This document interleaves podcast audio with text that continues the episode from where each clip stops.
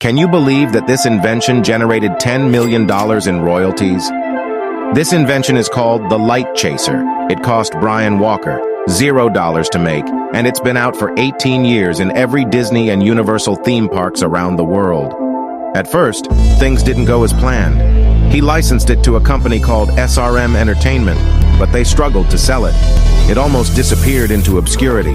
Something else was in store for the Light Chaser.